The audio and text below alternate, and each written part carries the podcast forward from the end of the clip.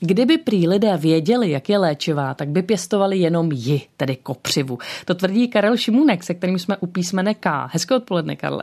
Krásné odpoledne, Ivo. Opravdu je kopřiva takový zázrak? Tvrdí se to. Kopřiva je léčivá od odenku přes tonek listy až po květy, takže určitě je velmi léčivá. Aby jsme vlastně měli kopřivu, tak bych ji nedoporučoval nikde vysazovat. Proč? No, kdybyste si ji vysadila doma na zahrádce, tak už se jí nezbavíte. Ona je taková invazivní rostlina, která vlastně zabírá celé zahrady potom a, a těžko se jí zbavuje. Tušila jsem to. Tak ale kopřivy jsou pro své léčivé účinky oblíbené už stovky let. S čím nám můžou pomoci? Nejvíce mají samozřejmě vliv na celkový metabolismus. Nejvíce si zabraňují chudokrevnosti.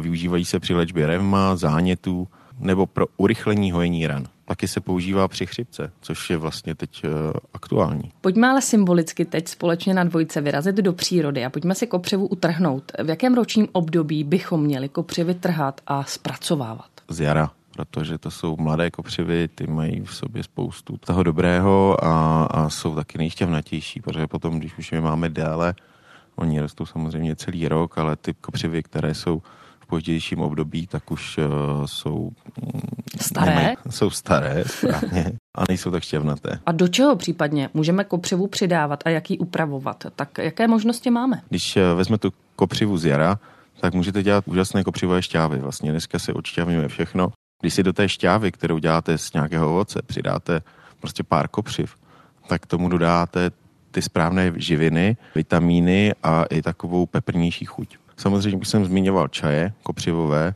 a ty můžete konzumovat celý rok, protože ty buď se dělají z čerstvé kopřivy, anebo si můžete kopřivu nasušit. Pak máme kopřivový syrup třeba. Ten je taky strašně jednoduchý na výrobu, protože uděláte odvar z kopřivy a do něj přidáte akorát cukrový nálev a, a máte syrup. Tak vím, že se také kopřiva používá vlastně k přípravě špenátu. Kopřivu můžeme použít vlastně na špenát a ta příprava je velmi jednoduchá. Takže vezmeme lístečky kopřivy, spaříme je, pak už je jenom lehce orestujeme na másle, přidáme česnek, cibulku vlastně předtím ještě a máme hotový špenát, anebo vlastně takhle tuhle tu surovinu, kterou máme, to přidáme do nádivky, pečeme krásné třeba nějaké jarní kuřátko s nádivkou. Pokud jste dostali chuť na kopřivy, tak vzhledem k tomu, že do přírody ještě můžeme vyrazit, tak rozhodně si vemte košík, srp, kladivo nechte doma v tomto případě a také doporučíme rukavice, protože samozřejmě kopřivy, eh, krom svých velmi pozitivních účinků, mají také jednu negativní a to, že